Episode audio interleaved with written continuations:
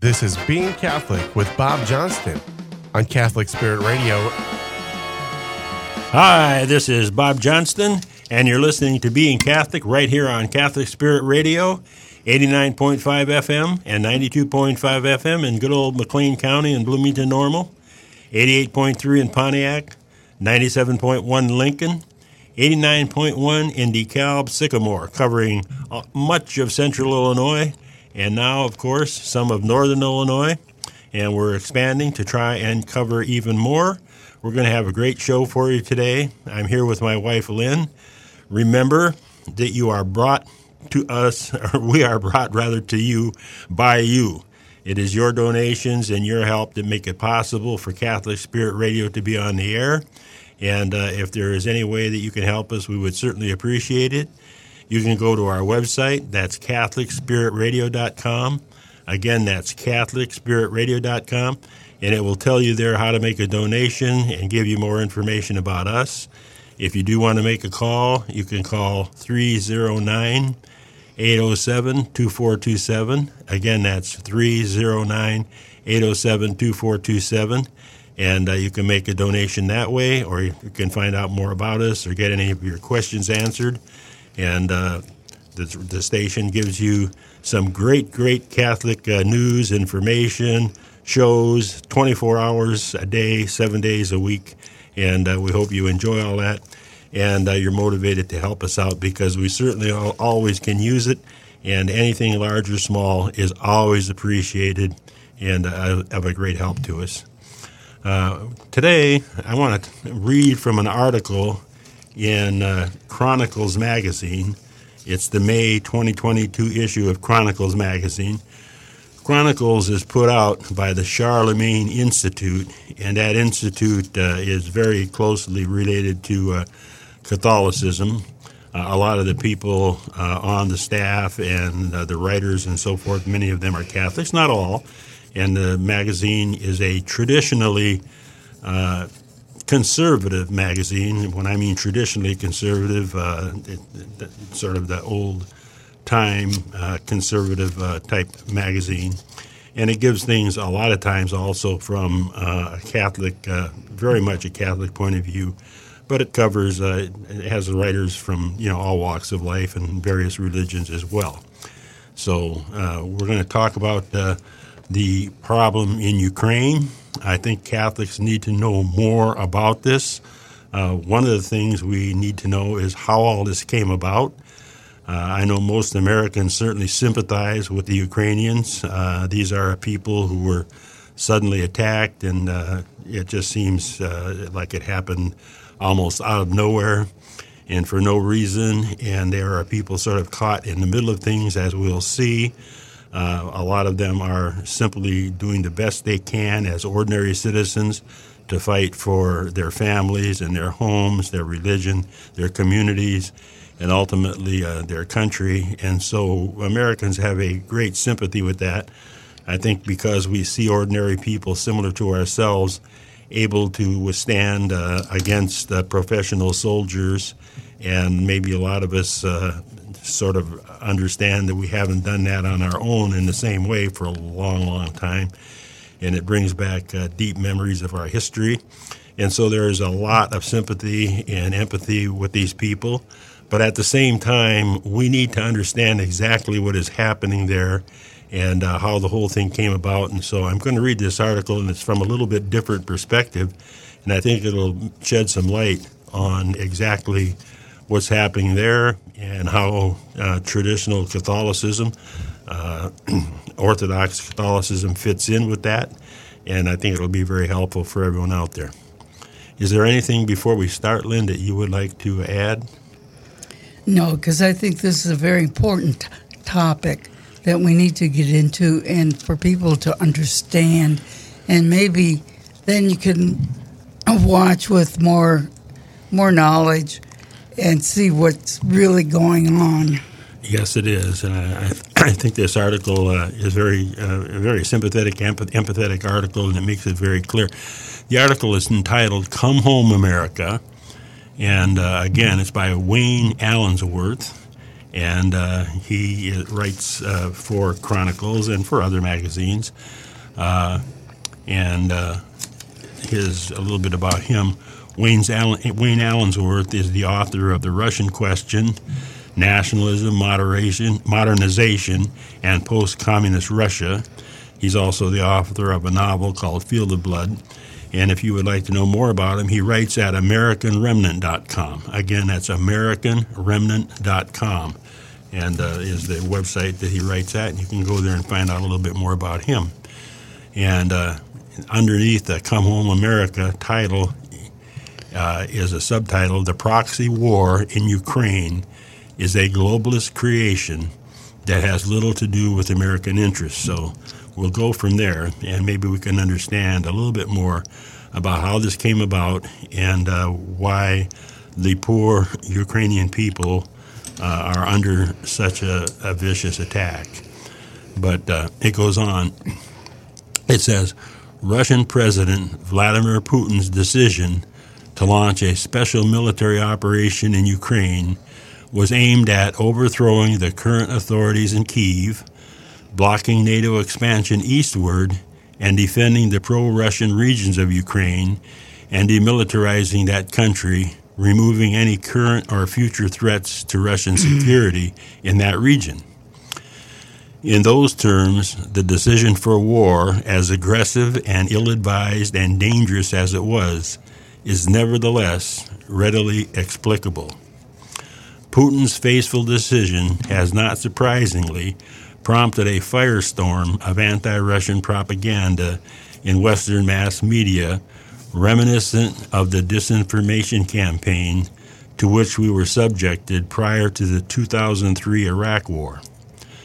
The globalist Washington Brussels media corporate nexus, hereafter, which I will call the blob, or you can also call it the swamp or the deep state, has worked itself into a characteristic fit of hysteria, this time trumpeting its claims repeatedly that Putin is yet another reincarnation of Hitler, a deranged tyrant who is an existential threat to democracy. The blob does, in fact, viscerally hate Putin and Russia as intolerable, intolerable impediments to the global expansion of what it calls democracy that is woke anarcho tyranny. And that hostility is an extension of their hatred for middle, middle America. And you can see a lot of that in when President Trump was in office. As soon he, as he was elected, because they understood that Trump, his policy with the idea of make America great again and reaching back to our past, and his nationalistic outlook uh, and his uh, desire to form a better relationship with Russia and Putin really riled up their anger. And Trump was attacked from the very, very beginning. And that's one of the reasons he was attacked. And it seems the globalists, the Davos, that is uh, the organization in Davos, you know, uh, Switzerland, uh, the World Organization, the liberal organization, uh, of globalists are certain that their whole idea of globalism and the the uh, uh, elimination of nationalism is uh, the, the wave of the future, and they are pushing that. And this is what we're talking about here. Maybe a little more explanation on Dave, to a lot of people that don't don't know or aren't familiar with Davos, but they are very wealthy, influential people that get together at least once a year over in Switzerland, in that area, in the Davos area, and they make decisions that affect the rest of us. Well, how um, how everything is done in the countries, and they believe in a one, one world government. Right, the New World Order and the whole idea of eliminating nationalism, eliminating nations, uh, and having a global world, sort of a technocratic world. So I'll go on here. At the same time, many of our countrymen on the right, mainly Trump supporters, have tended to view Putin as the kind of decisive leader for which they have long waited and they have thus taken a pro Russian position. So some people have taken a sort of position in favor of Putin, and some people have taken a position against him. It's now clear that in the collective hive mind of the woke, as well as in the popular imagination of the deplorables, Ukraine has become a battleground for a proxy war. Each side has chosen its good guy champion and its bad guy nemesis. Dear readers, we should not put our trust in princes. And exactly that is what the church would say is we shouldn't put our trust in princes. We certainly should our, put our trust in God. And especially foreign surrogates. Putin is not a latter-day Prince Vladimir the Great, and Vladimir Zelensky is not a second Winston Churchill. Uh, it is neither, you know, it is not 1939. Some Americans apparently view the tragic war in Ukraine as an opportunity to indulge in Rambo fantasies, and that's dangerous for us all. The battle lines are not always clearly drawn. A significant portion of my middle American friends and neighbors, for example, still react on cue to knee jerk anti Russian propaganda if it is wrapped in an American flag and sold by Fox News. It is understandable that some Americans, who themselves feel besieged at home, lend their sympathy to the underdog. Ukrainians, patriots fighting to defend their native soil. And it's just as understandable that other Americans recognize in Moscow a formidable opponent of the blob, and therefore lend their support to Russia. I would caution my fellow deplorables on either side of this conflict, however, against emotionally investing so much in a fight that is not our own. We'll need that energy for our own battles. In my view, Ukraine's best chance for freedom and stability would be as a neutral state. Russian security concerns must be taken seriously the anti national, ideologically driven blob, however, cannot even imagine the concept of national interests and cannot therefore think in terms of a traditional balance of power. But it's important for us to understand how this all came about. And there we're at the crux of the whole matter, and that's what I want this article mainly to concentrate on. How did this come about? How is it that all of a sudden we find ourselves uh, involved in a war between Ukraine and Russia, and how did Putin get involved, and why the vicious and savage attack on Ukraine? What brought this about? The fall of the Berlin Wall in 1989 was a signal moment in modern history. To all intents and purposes, the Cold War with the Soviets was over. We would hear talk of a post Cold War peace dividend, a decrease in the vast army of American military commitments. We had borne the burden of doing battle for the free world, and it appeared that there was a chance America would come home. It was not to be. The Soviet Union remained standing, but was fragile, reeling from Soviet reformer Mikhail Gorbachev's policies of glasnost, openness, and perestroika, restructuring, which had unleashed a firestorm of previously pent up popular frustrations concerning the Soviet Union's traumatic totalitarian past and the failure of Soviet socialism. The Soviet economy was also in shambles. Moscow was losing its Eastern European satellites and nationalism was pulling the US, USSR apart at the seams. In other words, a lot of these satellites, all these smaller countries, such as Ukraine, uh, Lithuania, uh, Poland, and uh, other countries, were going back to their own national roots, and of course, that was pulling apart what was, you know, ostensibly the Soviet Empire and uh, Russia was in convulsions, uh, the Soviets, and, and then, of course, Russia itself was in convulsions because all of this. The failed 1991 anti Gorbachev coup was the last gasp of a moribund Soviet nomenclature, meaning the people who ran Russia, the nomenclature, the people in power. The Soviet Union collapsed in December of that fateful year. And if I can remember, for those that remember, that was about 30 years ago. Uh, this happened. And there was a great optimism, of course, among us all. Uh, that now there would be a whole new realignment of Europe. The Cold War would be over. We would spend way less money on the uh, Cold War and on our military, and uh, maybe we could develop a good relationship with the Soviet Union. All of these things were on the horizon. None of them were to be. The Soviet economy imploded.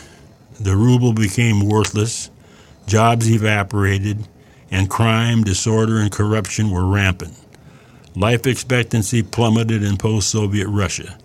The long standing Russian curse, alcoholism, became endemic in Russian life. Abortion substantially exceeded births. Suicide soared, and law enforcement collapsed, along with the unkept utopian promises of a failed system. Nearly one year after the Great Collapse, your faithful observer was in Vladivostok in Russia's far east on the Sea of Japan, Bay of the Golden Horn. Vladivostok was formerly the home of the Soviet Pacific Fleet. At the time I was there, the rusting hulks of the newly formed Russian Navy were abandoned in their docks, listing and lifeless. I walked past them on a cold day in November, and they looked like bizarre modern sculptures unguarded, unwanted, a gallery with an audience of one. The whole scene sort of reminds me, for you people who have seen uh, The Hunt for Red October, sort of reminds me of the beginning of The Hunt uh, for Red October. Uh, when we have the cap- captain of uh, the Russian ship Red October looking out over the water in the north of Russia there and uh, talking about uh, how bleak and cold and hard it was. And that's sort of the scene that uh, comes to mind when you read this description uh, by Wayne uh, Allensworth and what he saw when he was there in, in Vladivostok as the fall of the Soviet Union took place. So we're going to stop here and take a break, and we'll come back and we'll continue on with this article and see if the, if we can understand how this whole tragedy, this whole monstrous thing, all came about. So stay with us. We'll be right back. You've been listening to Being Catholic with Bob Johnston on Catholic Spirit Radio. The Shroud of Turin is believed to be the burial cloth of Jesus. Holy Trinity Church is bringing the Man of the Shroud exhibit to Bloomington. This includes over 60 illustrations of historic and forensic studies, graphics, and the awe inspiring full size replica of the shroud. All ages are invited to view this stirring exhibit. This exhibit has been extended to include this weekend, May 13th through Sunday. May 15th. For more details, check their website or contact Holy Trinity Church in Bloomington. Catholic Spirit Radio appreciates your donations. Some of you can mail them or drop them off at 108 Boykins in Normal. Others of you click the donation button found on our website, CatholicSpiritRadio.com. Large or small, we appreciate them all.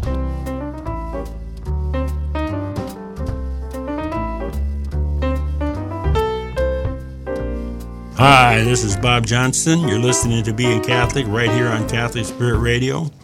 We're talking about the war in Ukraine and we're talking about how the whole thing came about. I'm reading from an article entitled Come Home America by Wayne Allensworth, and uh, it is occurs in Chronicles magazine, and it's the uh, May 2022, you know, the current issue of Chronicles magazine. And in it, he is uh, attempting to explain how this whole situation came about and uh, as a better understanding uh, for our Americans and especially Catholics. It's, it's put out, the magazine is put out by the uh, Charlemagne Institute, which leans highly Catholic. And uh, also, the Pope has commented on this, as my wife will mention as we go along when we talk again about the North Atlantic Treaty Alliance, NATO or the North Atlantic Treaty Organization, I should say. That's what NATO stands for. And that organization was formed during the Cold War with Russia as a means of people on the West, the side of the West, opposing the further expansion of Russia as Russia was swallowing up a lot of small countries and creating a Soviet empire and pushing the whole idea of Marxism and communism. And of course, that all came to an end finally in 1991 when we, the United States, won that Cold War and uh, expected uh, so much and uh, to come about because of our winning it. And this article is attempting to explain what happened after that and uh, why uh, those things didn't come about and why uh, Vladimir Putin so viciously attacked Ukraine and probably, of course, did it with different expectations, and it turned out to be a uh, blunder, but nevertheless, uh, we need to understand why and how it came about. He goes on here, he's talking about being at the naval base in Vladivostok, the Russian Pacific Fleet was there, and he's talking about what it looked like after Russia fell, you know, when the whole country was in just convulsions and when there was tremendous unemployment, alcoholism going on, and uh, people all over in a bad, bad way. He says, at the naval base on nearby Rushy, Rusky Island, Russian sailors had gone unfed as their officers failed to provide them rations for months. Some of them actually starved to death. A winter storm had frozen Vladivostok. The streets were covered with ice and packed snow. The power grid failed, and without heat, the residents of Vladivostok had begun dismantling, dismantling wooden structures to use as heating fuel. Police were deployed to prevent complete chaos. A week later, I was in Moscow. Beggars were quite common. Amputees, destitute pensioners, old war veterans wearing their threadbare uniforms and tarnished medals. Through it all, I noted the goodwill of many of the Russians I met, people who seemed glad that the Cold War was, Cold War was finally behind us. They welcomed Americans and hoped for friendship between our countries. That was an opportunity America would miss, and it has damaged both countries. The emotional warmth I sensed would not survive the shock therapy economic policies of the Russian government, which, on the recommendation of Western advisers, had gone all in on neoliberal reforms, lifting price controls, and beginning the massive sell off of Soviet era assets. This was this whole idea of so moving all at once to a so called free market. And uh, it was simply was not viable and it left Russia in worse chaos than it was in before the whole thing started. The wild 90s traumatized the Russian people in ways Westerners failed to fully understand at the time. There's also the historic Russian distrust of the West, the flip side of the goodwill I had seen so often in the early stage of Yeltsin era Russia. By the end of the 90s, with NATO bombing targets in Serbia, a traditional Russian ally, Boris Yeltsin made his displeasure known to friend Bill, as he called President Clinton, because Clinton was ordering the bombing of uh, Serbia, and uh, Serbia was an ally of Russia. And at, at any rate, uh, his, his protests uh, Yeltsin's protests were to no avail. No one listened to him. NATO expanded eastward toward the borders of a weakened Russia, though the Russians had been told informally by American officials that that would not happen. Relations with the West would continue to go downhill for some time. But a turning point was reached when an ailing Yeltsin resigned on New Year's Eve 1999 elevating Prime Minister Vladimir Putin into the presidency. In 1989, Francis Fukuyama published an essay in the national interest that would become a widely discussed book in 1992. The book was called The End of History and the Last Man, a blueprint of sorts for globalist ideology, that is, for woke ideology this whole idea of a new world order, this whole idea of the end of nationalism, the end of nations, and uh, a new globalist world order. Uh, the European Union was sort of a part of this. The whole idea that the whole world would join in a whole new relationship. There would be no more uh, independent nations. Uh, there would be, in effect, a wide one world government. This was the whole dream and idea, and still is, of the globalists of what we call, you know, from a conservative point of view, wokes or wokeism. What Fukuyama posited wasn't that all of life's struggle, strife, and achievement, what most of us think of as history, would end. But that, that human de- development had reached an endpoint. In other words, the apex of the evolution of mankind's social, economic, and political development had been attained in liberal democracy, a concept that has since morphed into what we recognize today as woke politics and corporate, corporate globalism. We can also call this you know, what we call it big tech. You could call it big pharma. You could call it big uh, corporations, big government. The whole idea is sort of almost on a Chinese model that big tech, big corp, in conjunction with uh, world rulers, would now rule all of mankind in the world in some kind of a whole new world order and that if you didn't go along with this, somehow or another you were on the wrong side of history.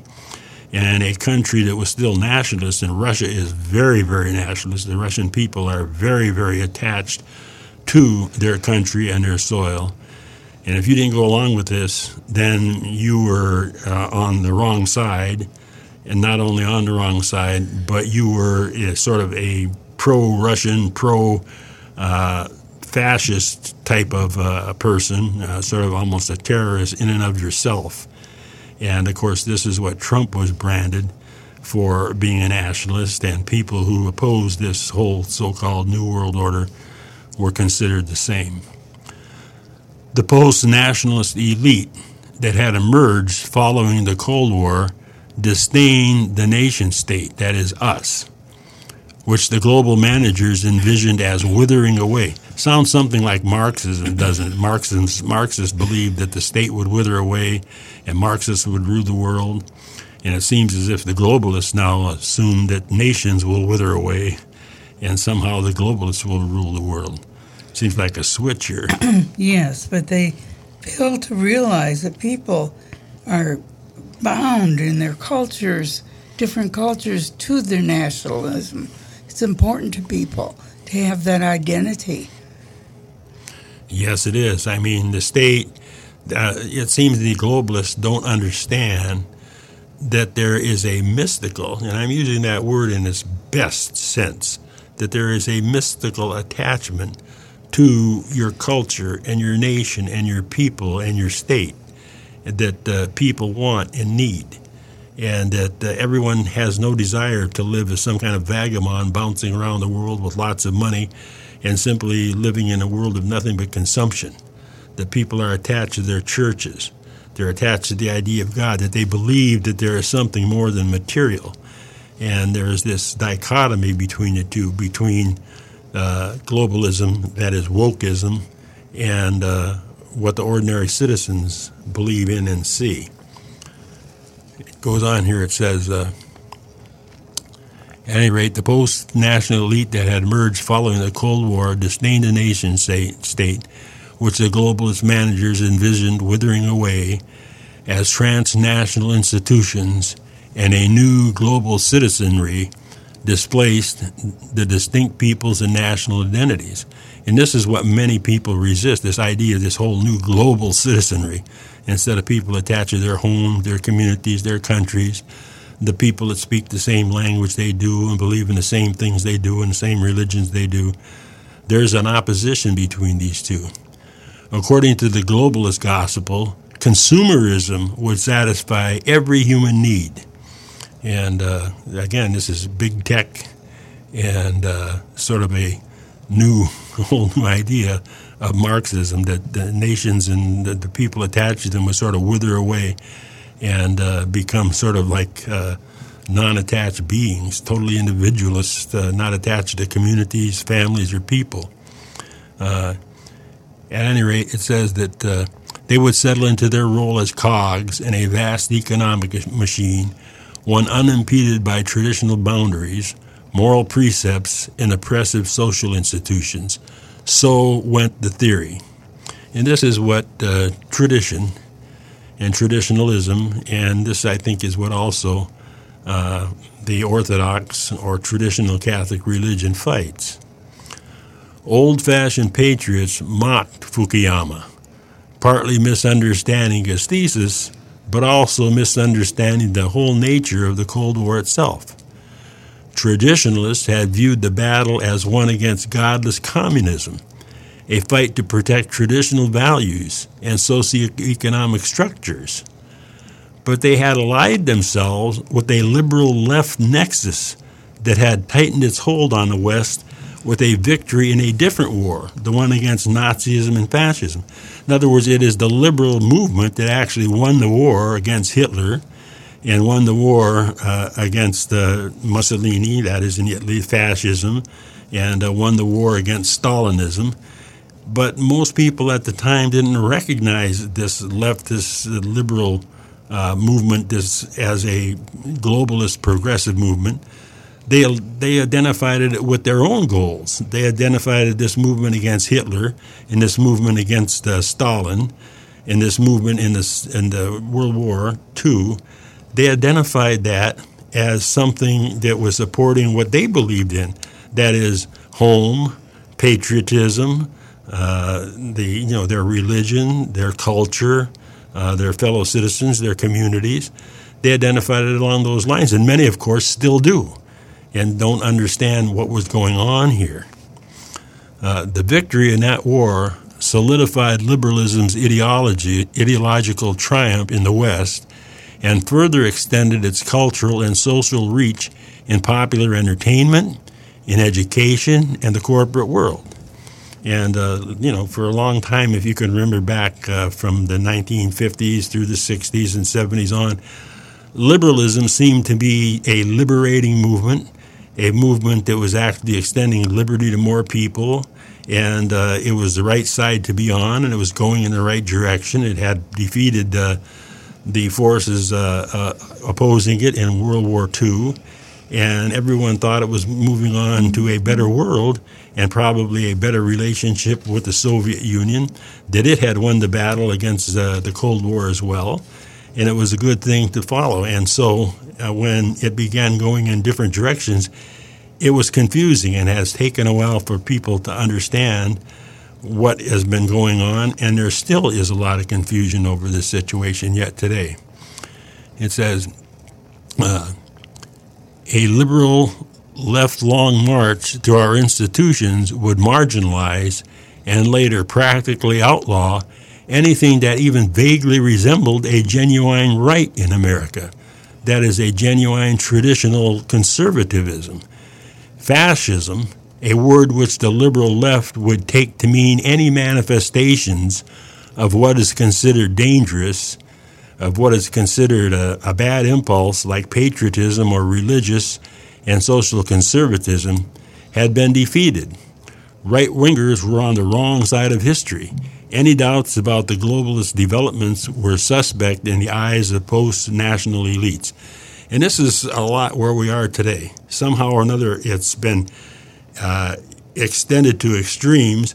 Anyone who seems to assert a the idea that the United States fought and won wars and battles in the Cold War to preserve religion, to preserve culture, to preserve patriotism, to preserve its history, to preserve its communities, to preserve what had. Anyone who believes that along this line is considered by the globalists and the progressive elites is considered a fascist. And that word is a very, very difficult word to define. It, it, it, it seems to cover everything, uh, anything that uh, the globalists uh, the modern liberals don't like is simply labeled fascist. Uh, it's gotten to the point where if a person complains to his school board for teaching his children things he doesn't want taught uh, about sex or uh, about his history or about race, uh, then that person is somehow a fascist terrorist. and he's labeled. And this is uh, what's going on uh, in the world today.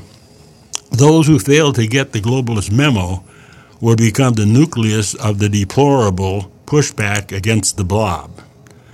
World leaders who rejected woke politics and globalism, such as Putin and Hungary's Viktor Orban, were included with Donald Trump on the blob's blacklist of Hitler's, Hitler's drones.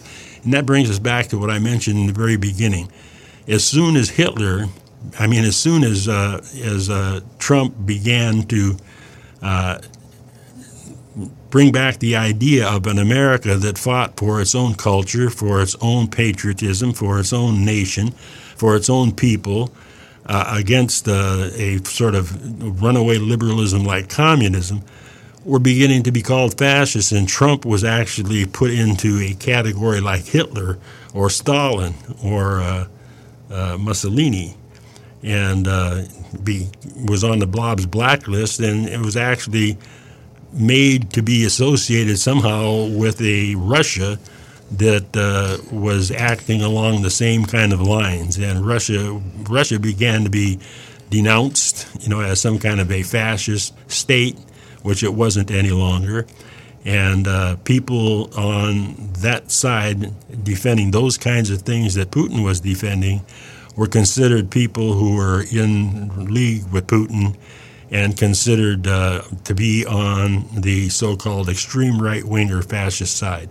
So we're going to stop here and take a break, and we'll come back and uh, finish the article in the next segment. So stay with us. We'll be right back. You've been listening to Being Catholic with Bob Johnston on Catholic Spirit Radio. Catholic Spirit Radio appreciates your donations. Some of you can mail them or drop them off at 108 Boykins in Normal. Others of you click the donation button found on our website, CatholicSpiritRadio.com large or small, we appreciate them all. The Shroud of Turin is believed to be the burial cloth of Jesus. Holy Trinity Church is bringing the Man of the Shroud exhibit to Bloomington. This includes over 60 illustrations of historic and forensic studies, graphics, and the awe inspiring full size replica of the shroud. All ages are invited to view this stirring exhibit. This exhibit has been extended to include this weekend, May 13th through Sunday, May 15th. For more details, check their website or contact Holy Trinity Church in Bloomington.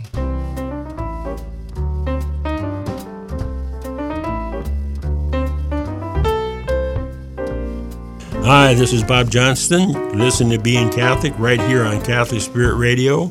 We're back from our break and we're talking about what the events were and what's been happening to uh, bring the whole war in Ukraine about and uh, what's going on in it and uh, how we got associated with it and to try and understand it in uh, uh, better terms, different terms than is being presented to us throughout most of the news and uh, throughout uh, maybe our history of looking back at Russia through the lens of the Cold War.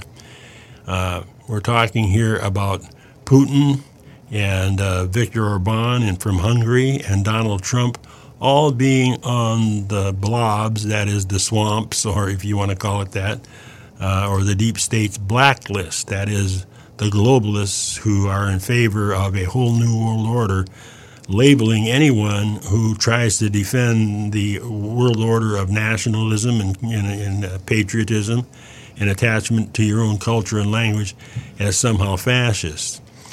It goes on here, it says, but Putin is neither Hitler nor Stalin. The truth is that he isn't even Brezhnev, another uh, Soviet leader who was, uh, uh, you know, at, at the time when Russia was still pushing the idea of Marxism and communism.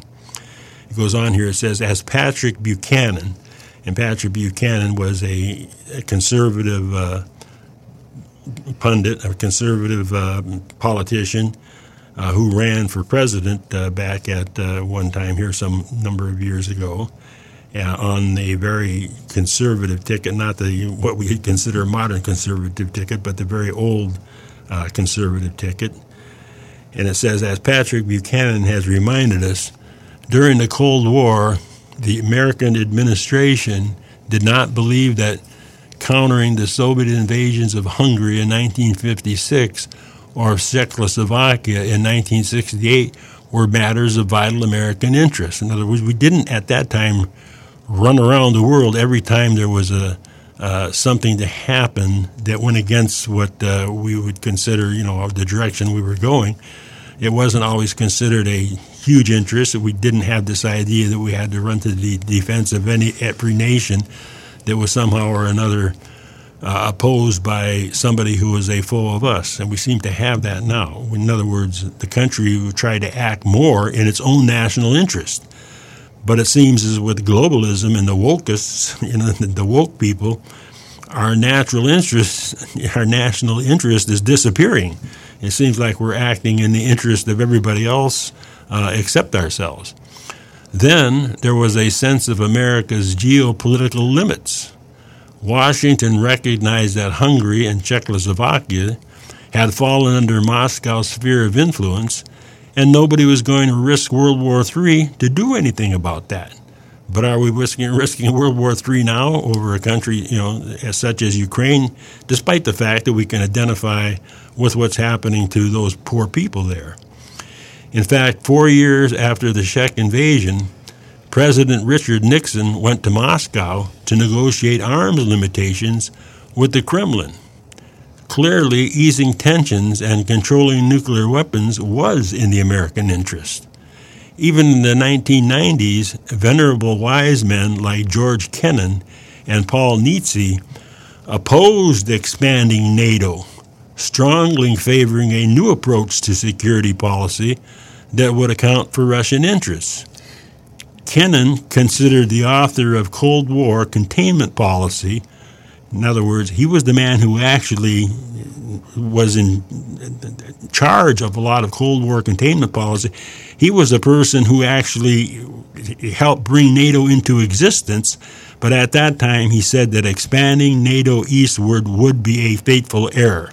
And I think my wife Lynn wants to talk about someone else who says that expanding NATO eastward could be a fatal error. Yes, and that somebody else is none other than Pope Francis in this present day right now, 10 days ago, about uh, came out and said that NATO, the expansion of NATO, is putting us all at great risk. And he lends his voice to this opposition too. And I think is one of the instances I really do support him in.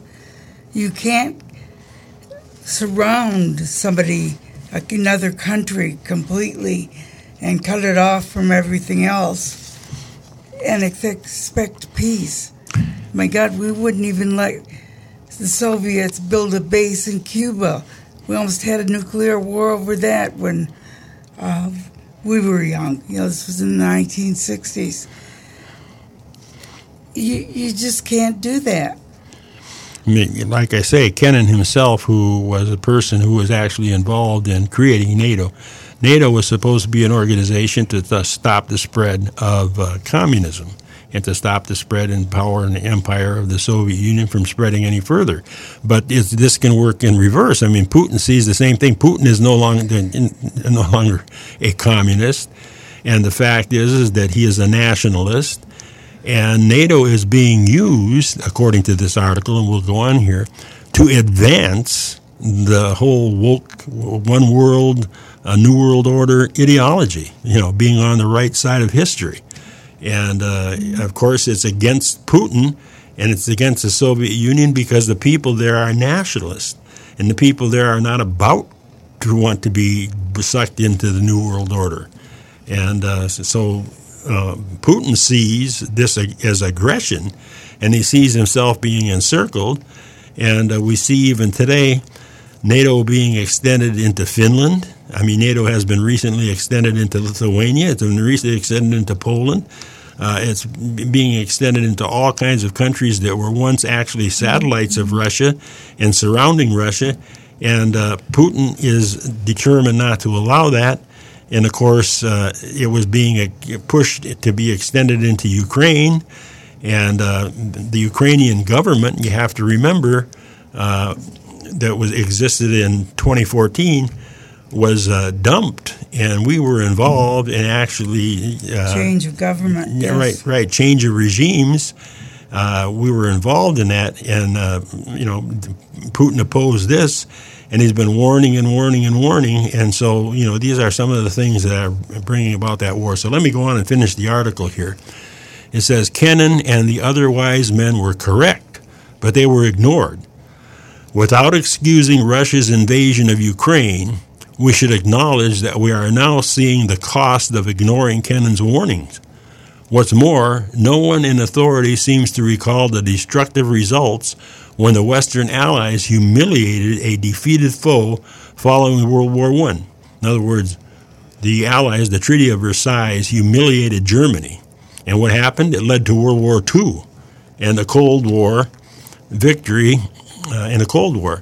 Victory in the Cold War was only precipitated, has only precipitated a new conflict. Uh, in a sense, World War III has already begun, with Russia, China, India, and much of the global south aligning against the Washington Brussels Davos axis. Prior to the outbreak of war, Putin's main demand was a written guarantee that NATO would not expand any further eastward, and that demand was rejected out of hand. Russia has always feared encirclement, and the Globocrats seem determined to make that fear a reality. Anyone who watched Putin's speeches prior to the invasion of Ukraine has had a glimpse of the anti Western and militaristic tendencies in Russia that have been inflamed by NATO expansion, not to mention by Washington's regime change operations, support for revolutions in the former Soviet states, Western backed attempts to undermine Putin domestically, U.S. financed biolabs experimenting with dangerous pathogens in Ukraine, and we still have those labs there even in the midst of this war, and even insane calls for Putin's assassination by Senator Lindsey Graham. And Graham is still the one that is ac- actually pushing, uh, along with Democrats, for this $40 billion to be given to Ukraine to help defeat Putin. So, why is Russia's reaction a surprise to anyone? If you're pushed far enough, you'll react, even though it was a bad reaction on Putin's part. The scale of the blob's hubris, hypocrisy, and arrogance is staggering. The globalists care nothing for Ukraine, which is but a pawn in their dangerous game. They have been using that country as a means of undermining Putin's regime, placing Ukraine in the Kremlin's crosshairs. In 2013, for instance, Putin offered Kiev generous economic terms to keep Ukraine out of the Western fold. The overthrow of President Viktor Yanukovych, who had decided to accept Putin's terms, followed. The street rebellion was egged on by American officials, including Senator John McCain, who were already subverting a government Washington recognized as legitimate. Of course, it was all supposedly done for the cause of freedom. That's just one incident among others that set the wheels in motion for the crisis we are seeing today. In other words, Putin was being pushed and pushed and pushed.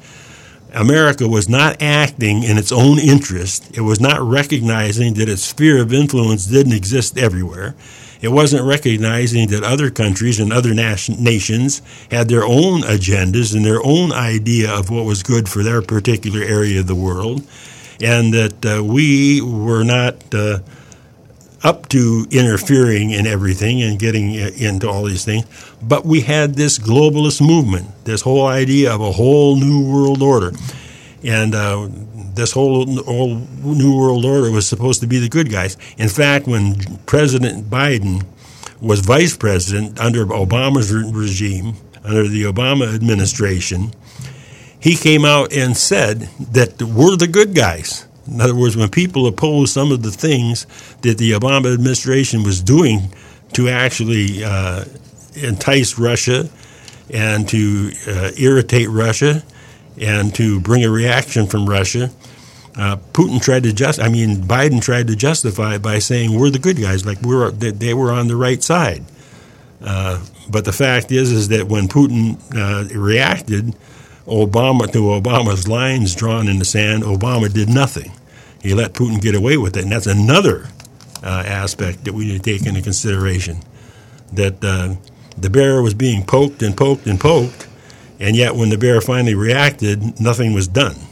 And it might have set up Putin for the blunder that he has made going into Ukraine, thinking that he could get in there and get this over with very quickly and things would go his way and he would restore a government that was more favorable to uh, Moscow and that it would not be so hard to do because of what happened under the Obama administration. So those are things also.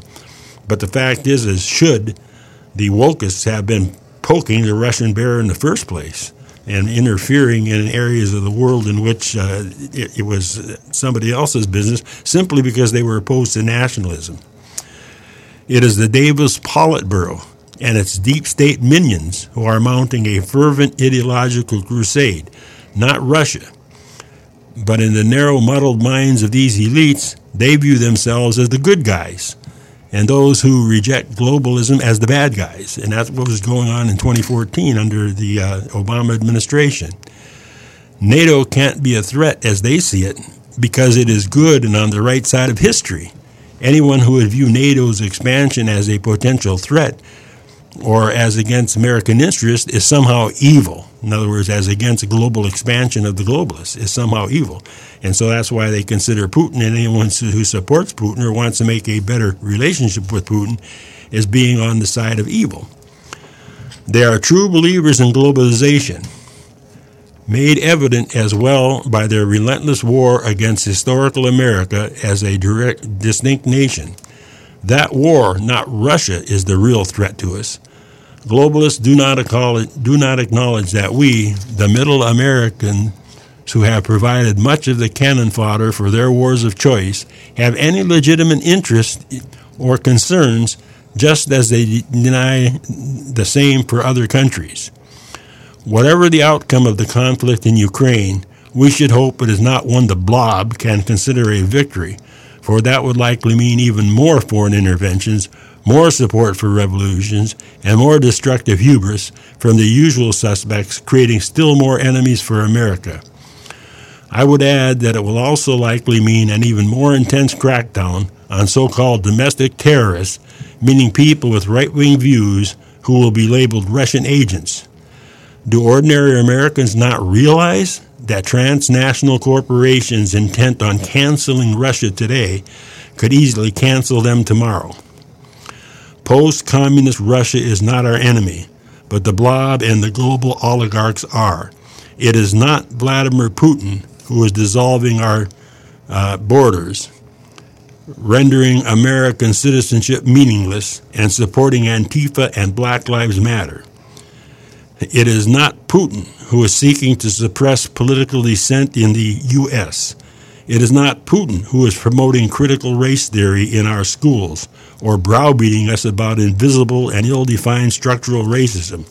It is not Putin who is attempting to defame American history, destroy our historic monuments, and promote gender fluidity to our children. Unlike the destiny of Ukraine, what's happening at what used to be our southern border is of vital interest to our people and is indeed related to the blob's efforts to erase the nation as such, replacing us in the process. It is disheartening to see how passionately engaged many Americans are over Ukraine, showing a level of anger and intensity I seldom see displayed over the fate of their own country and the fate of their own people. Come home, America. It's the only home we have. And that is the end of the article. And any comments, Lynn? Oh, I think it's a good article. And I think that um, he's hit the mark. You know, he's hit it. You see what's going on in our own country. He ends by saying that and comparing it to the interference before, you know, and that's been going on in other countries. It's hitting us now prices are going up. You can't get baby f- uh, formula, everything.